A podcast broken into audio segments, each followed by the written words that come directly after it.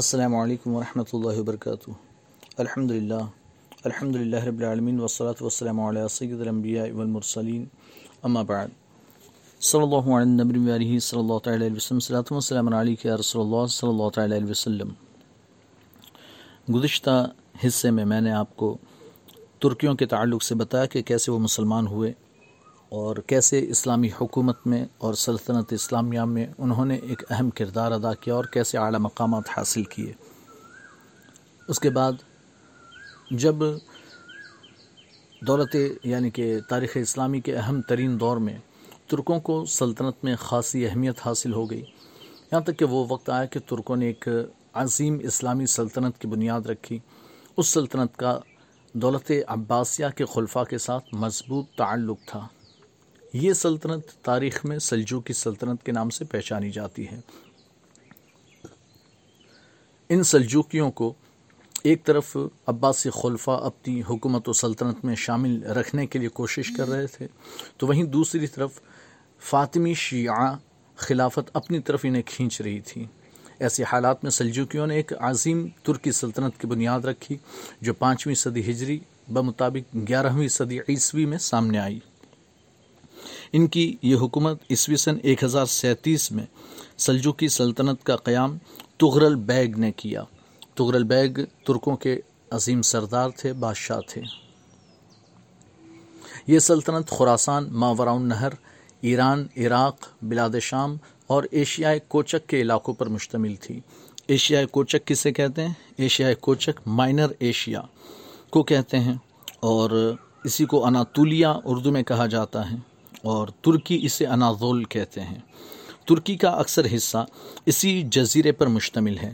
تاریخ عالم میں اس خطے کو بہت اہمیت حاصل ہے اور یہ یونانی، رومی، کرد، بازنطینی، سلجوق اور ترک باشندوں کا وطن رہا ہے. یعنی اس خطے میں ایشیائے کوچک، مائنر ایشیا، اناطولیہ، اس میں یہ ساری قومیں مختلف زمانوں میں یہاں رہتی تھی. یونانیوں نے اس پر حکومت کی ہے، رومیوں نے، کرد نے، بازنطینی اور سلجوق اور ترکوں نے بھی یہاں اپنا قیام کیا.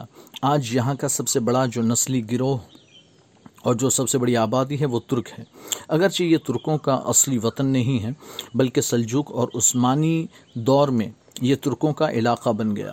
اناطولیہ کا علاقہ خشک ہے، اس کی آب و ہوا بڑی خشک ہے اور جس میں کہیں کہیں پر پانی کی نمکین جھیلیں بہتی ہیں. بہرحال سلجوقیوں نے بغداد کی عباسی خلافت اور ان کے مذہب اہل سنت و جماعت کی خوب مدد کی. وہاں مذہب اہل سنت و جماعت قائم تھا اور فقہ حنفی قائم تھی، تو مذہب حنفی اور مذہب اہل سنت و جماعت کی سلجوقیوں نے خوب مدد کی.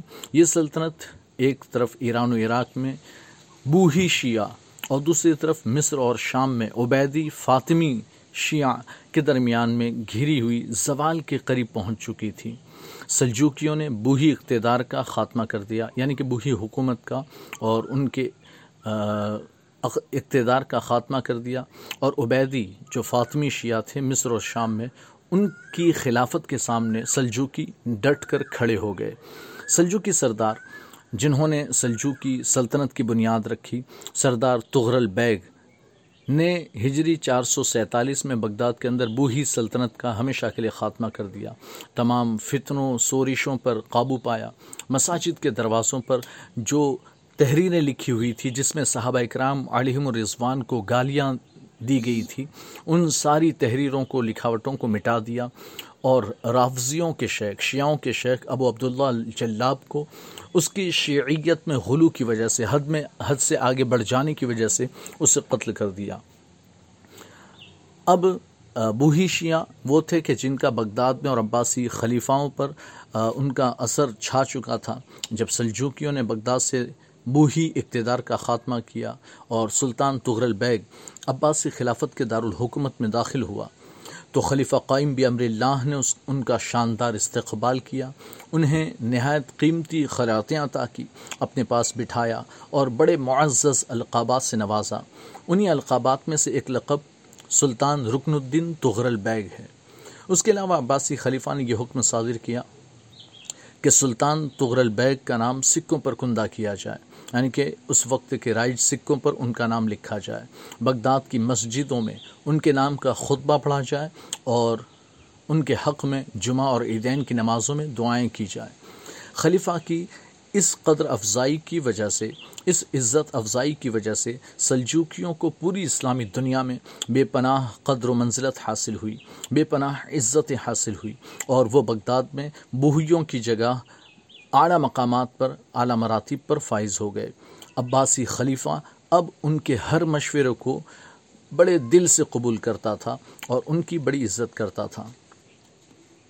تغرل بیگ بڑی طاقتور شخصیت کے مالک تھے، بڑے ذہین، بہت زیادہ بہادر، دیندار، نیک اور عدل و انصاف والے بادشاہ تھے.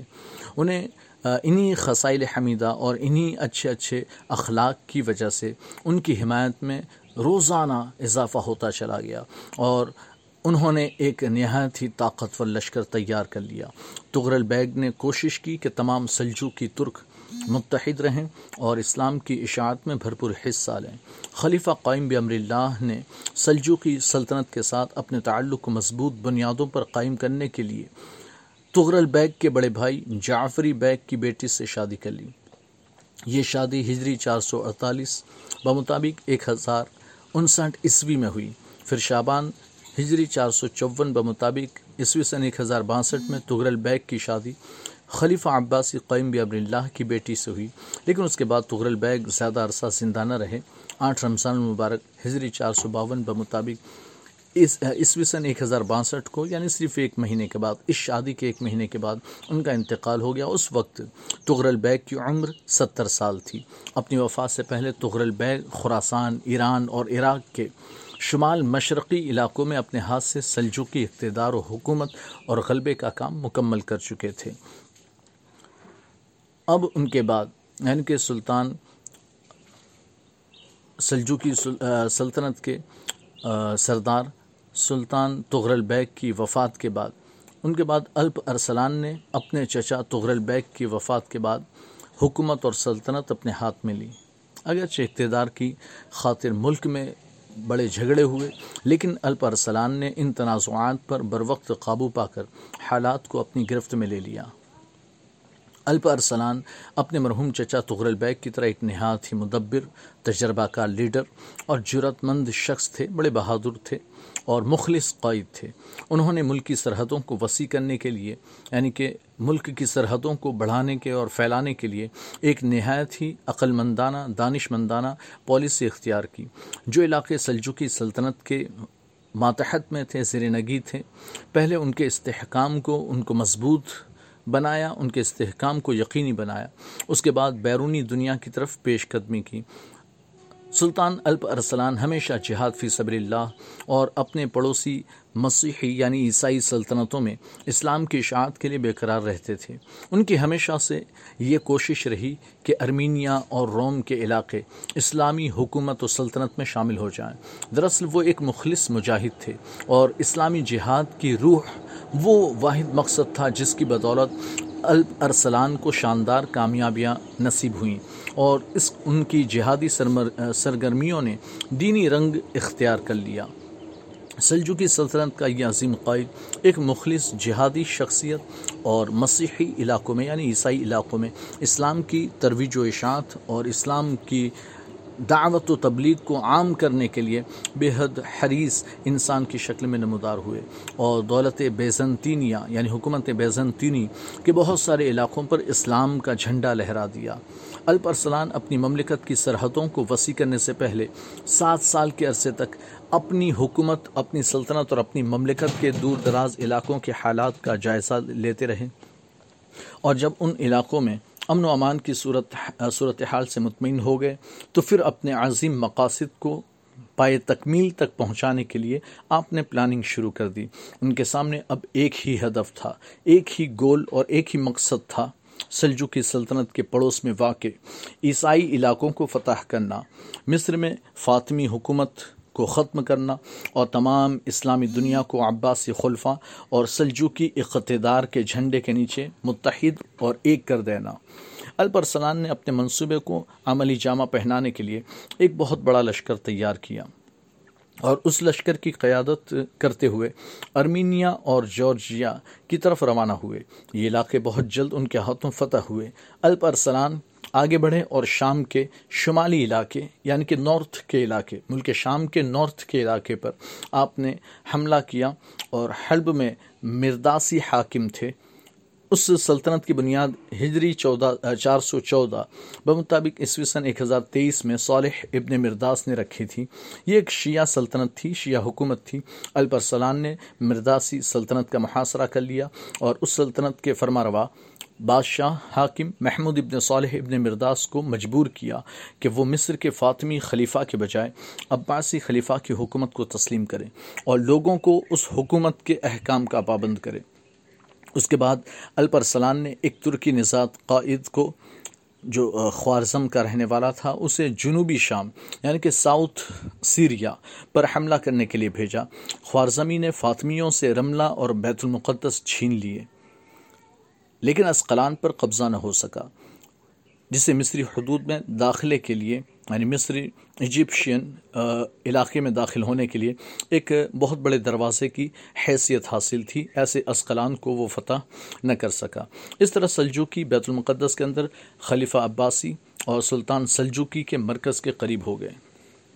ہجری 426 میں مکہ مکرمہ کے گورنر محمد ابن ہاشم کا قاصد سلطان الپ ارسلان کے دربار میں پہنچا. قاصد نے اطلاع دی کہ شریف مکہ یعنی کہ مکہ معظمہ کے جو شریف ہیں وہاں کے حاکم ہیں خلیفہ القائم پاشا اور سلطان الپ ارسلان کے نام کا خطبہ دے رہے ہیں اور آئندہ سے وہ عبیدی سلطنت کے بجائے یعنی عبیدی فاطمی شیعہ سلطنت کے بجائے عباسی خلافت کے احکامات کی پابندی کرے گا. قاصد نے یہ بھی بتایا کہ مکہ معظمہ میں آئندہ حی علی خیر العمل کے الفاظ اور دیگر شیعوں کے جو اذان میں دیگر کلمات استعمال ہوتے تھے اب وہ اذان میں نہیں کہے جائیں گے. سلطان نے شریف مکہ کے قاصد کی بڑی عزت افزائی کی اور 30,000 دینار گورنر مکہ کی خدمت میں ارسال کیے یعنی کہ سونے کے سکے 30,000 مکہ کے گورنر حاکم کی خدمت میں ارسال کیے بھیجے. اور یہ بھی کہلا بھیجا کہ اگر مدینے کے گورنر ایسا کریں گے تو ان کی خدمت میں بھی 20,000 سونے کے سکے 20,000 دینار پیش کیے جائیں گے. الپ ارسلان کی ان فتوحات نے رومی شہنشاہ ڈومانوس ڈیوجیز کو آتش زیر پا کر دیا یعنی اسے بالکل پاگل کر دیا. اس نے پختہ ارادہ کر لیا کہ وہ ہر قیمت پر اپنی شہنشاہیت کا دفاع کرے گا. اس مقصد کی خاطر اس نے اپنی پوری فوج سلجوکیوں کے خلاف جنگ میں جھونک دی. رومی اور سلجوکی فوجوں میں کئی خونریز مارکے ہوئے. ملازگرد کا معرکہ ان سب میں یعنی کہ ملازگرد کی جو جنگ ہے وہ ان تمام جنگوں میں سب سے زیادہ اہم ہے جو ہجری 463 بمطابق اگست 1070 کو برپا ہوئی. اس کے تعلق سے اس جنگ کے تعلق سے اور سلطان الپ ارسلان کے تعلق سے کچھ اور باتیں انشاءاللہ آئندہ ایپیسوڈ میں بیان کی جائے گی. السلام علیکم ورحمۃ اللہ وبرکاتہ.